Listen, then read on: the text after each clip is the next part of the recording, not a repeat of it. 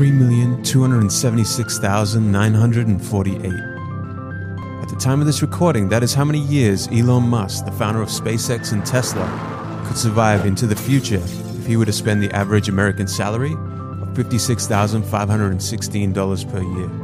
Put another way, even if you were able to save an unrealistic 50% of your salary and stash it under the mattress every year, it would take you 6.5 million years to save your way to Elon's wealth.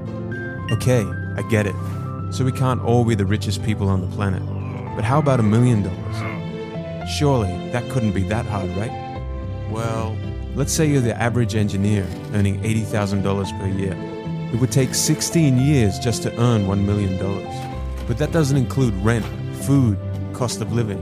And if you diligently and consistently save 10% of your earnings, it would take 156 years to save your way to $1 million.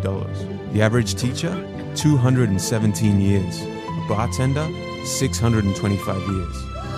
You see, for the rich, wealth is measured in time. If you lost your job tomorrow, how many days, months, or years could you survive on your savings? That is the definition of wealth. So how long could you survive? This book will give you the financial intelligence that you probably missed out on growing up. The secret financial intelligence that wealthy families pass on from generation to generation. The education system and your parents forgot to teach you. Not getting this information is why so many people remain forever stuck in the rat race. By the end of this video, you will know 95% of everything this book has to offer.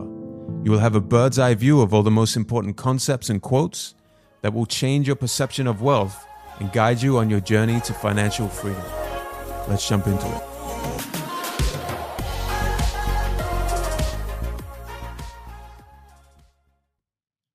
Rich Dad Poor Dad, the story of two fathers. One has a wall full of degrees and diplomas, one a high school dropout. One, after death, will leave next to nothing behind except debt. The other will have died one of the richest men in Hawaii, and will pass on his empire to his children. Rich Dad guides two boys on a journey to best use their minds in finite time to create wealth through investments and business. This story shows the difference between I can't afford that to how can I afford that. His poor dad would say things like, I'll never be rich, and his prophecies became true. His rich dad, however, even after going bankrupt and having $0, would say, I'm a rich man. There's a difference between being poor and being broke. Broke is temporary. Poor is eternal. Lesson 1. The rich don't work for money. The poor and the middle class work for money. The rich have money work for them.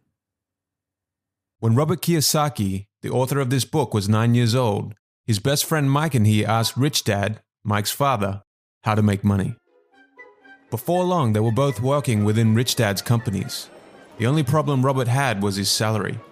10 cents a week. A poverty wage. He seriously thought about quitting every week that passed by. Who was this guy to be exploiting us for 10 cents a week, he would ask himself. It was at this moment in time that Rich Dad gave them their first lesson on the topic of money. Life pushes all of us around. Some people give up and others fight. Few learn the lesson and move on. They welcome life pushing them around. Most people leave their jobs because they aren't receiving enough money. They would have already quit. But the wealthy see it as an opportunity to learn. One of life's biggest traps. They work very hard for little money, clinging to the illusion of job security, 3 weeks vacation, and a skimpy pension. People's lives are forever controlled by two emotions, fear and greed. Here's how the pattern goes. Your fear of not having money motivates you to work harder. Then the paychecks begin, and your desire and greed for new cars, new products, new shoes and clothes begins. You want more things, so you work harder for that promotion. Then the pattern is set, and you're stuck in it. You get up, you go to work, you come home and you pay your bills. Your increased earning leads to increased spending, and this is the rat race. To break the boys out of the 9-to-5 mentality driven by fear and greed, eventually Rich Dad cut down the two boys' wages to $0. Robert didn't dare tell his poor dad that he was working for nothing. What's the matter with you? They began working solely for the knowledge, and Rich Dad forced them to think of ways to start generating their own income. Where was I? One day, two older comics were left lying around one of Rich Dad's stores, and this was the inspiration for them to open their first business. They recovered the outdated comics, opened a library in their basement. Classmates paid 10 cents for entry. They paid the sister a wage of $1 a week, and before they knew it, they were earning $9.50 a week without even needing to work. This was the beginning of their journey of not working to earn money, but making money work for them. Key lesson. Getting a job is really just a short-term solution, getting enough to pay expenses, to the long-term challenge of building your net worth. The more you get paid, the higher your expenses become. This is human nature, and it's driven by fear and desire. Once you get stuck in this cycle, you are forced to work for someone else the rest of your life.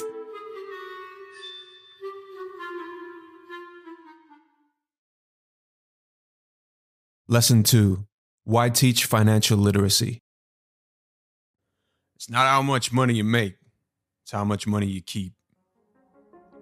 If you're looking to school to make you rich, then you're looking in the wrong place. The education system's primary objective is to train you on how to become a good employee, but it does a poor job of making you a good employer. Things like managing your own personal finances and building wealth aren't taught to you by the education system in its current state. You can only rely on yourself to use this knowledge and acquire assets that allow you to generate an income. The first pillar of financial literacy and escaping the rat race is understanding the difference between an asset and a liability.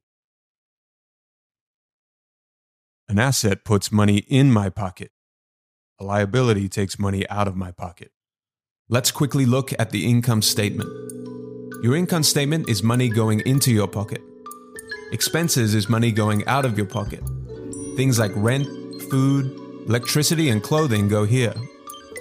An asset is something that allows its owner to generate an income. On the other hand, a liability generates expenditure. This is the cash flow of an asset. This is the cash flow of a liability. Rich people acquire assets. Poor and the middle class acquire liabilities that they think are assets. Cash flow patterns. Cash flow tells a story of how someone handles money. This is the cash flow of a poor person. They have a job, they get a salary, they use all their salary on expenses, and they usually live from paycheck to paycheck. This is the cash flow of the middle class. They have jobs, they get a salary, but most of their money is tied up in liabilities and expenses. Home loans, car debt, credit card debt, mortgage repayments, and taxes. They think that their home is an asset, but they wake up one day with a liability column full of mortgage debt and credit card debt. This is the cash flow of a rich person. The rich are always thinking of ways to grow their asset columns. Their main source of income is from assets that they have acquired over time. Your home is not an asset. By focusing on a home, you are building a liability rather than an asset. When it comes to houses, most people work all their lives paying for a home they might never own, incurring 30-year loans that they are tied to. You need to pay property tax, and the rates of these taxes are completely out of your control. You need to pay other home expenses, and the value of your home over time does not always go up. And most important of all, the biggest cost of a house are all the lost opportunities. If all your money is tied up in a house and going out through the expense column in mortgage payments, it's not being used to grow your asset column. Furthermore, think of all the other investment experience that you're missing out on when you only focus on local residential real estate. Here are some examples of real assets. An apartment, which generates monthly payments from a tenant, and the repayments allow you to repay the loan repayments on that property. A business that doesn't require you to be present within it. Your call is very important to us. Please hold. For poor dad, a home was an asset. For rich dad, a home was a liability. This is how poor dad's income statement looks. Take note of the inflated liabilities. And this is rich dad's income statement. Over time, he has grown his asset column. Most people fall into this trap all the time because they are financially illiterate. They don't understand the relationship and differences between the balance sheet and the income statement. Why people struggle. If you follow what the masses do, this is what your life will become. You have three people that you work for. You work for the company to get a salary. You're making the owner and the shareholders rich. If you have debt, then you work for the bank. Your mortgage and credit cards make the bank rich through your interest payments. And finally, you work for the government.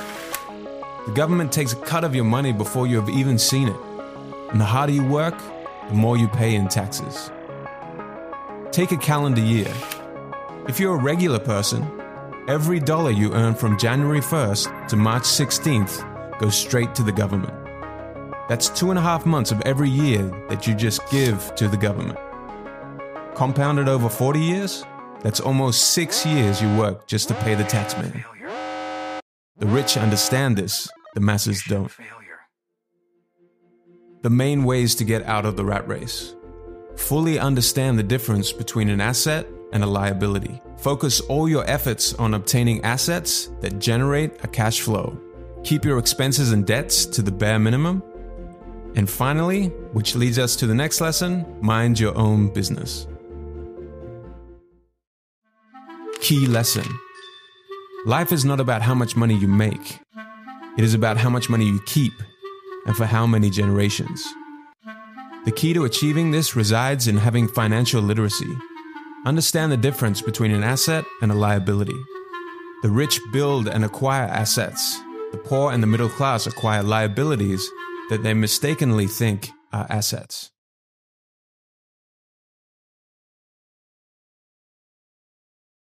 Lesson 3. Mind your own business. The rich focus on their asset columns, while everyone else focuses on their income statements. Robert Kiyosaki's first professional job was far from glamorous. He was a photocopier salesman for Xerox. Using the wages he earned, he invested into apartments. And after just 3 years, the revenue he was generating from his investments outpaced his salary. It was then time for him to leave Xerox and look after his business full-time. So what are some real assets you can begin focusing your attention on? 1.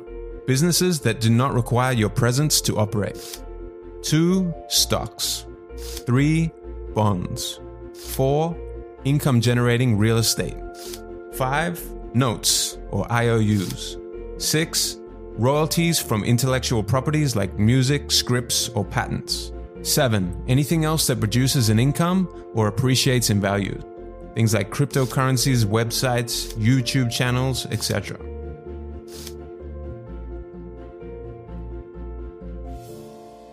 Once a dollar goes into your asset column, never let it come out again. Feed your asset column. Robert thinks of every dollar he puts into his asset column as an employee. Each dollar in my asset column was a great employee, making more employees to buy the boss a new Porsche. And the best thing about money is, it can work for you 24 hours a day, and it can work for generations. Key lesson. Don't confuse your profession with your business. The middle class focus on their profession, and as a result, they spend their entire lives building someone else's business. The rich, on the other hand, focus on building their own businesses. Your profession focuses only on the income section of your personal income statement. Your business revolves solely around the asset column on your balance sheet.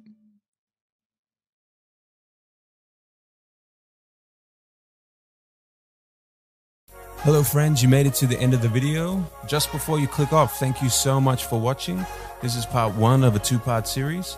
If you found this video helpful and you would like to see Edison set free from this prison within a bottle, then be sure to like, comment, subscribe, and hit the notification bell so you don't miss out on part 2 and more videos like this to come in the future. and because you want to help out Edison, who's going to be stuck in this bottle until you do. So that's, you know, completely up to you, but I'm just saying. If you're watching this at a later date, I'll make sure to have the second part linked in the description below.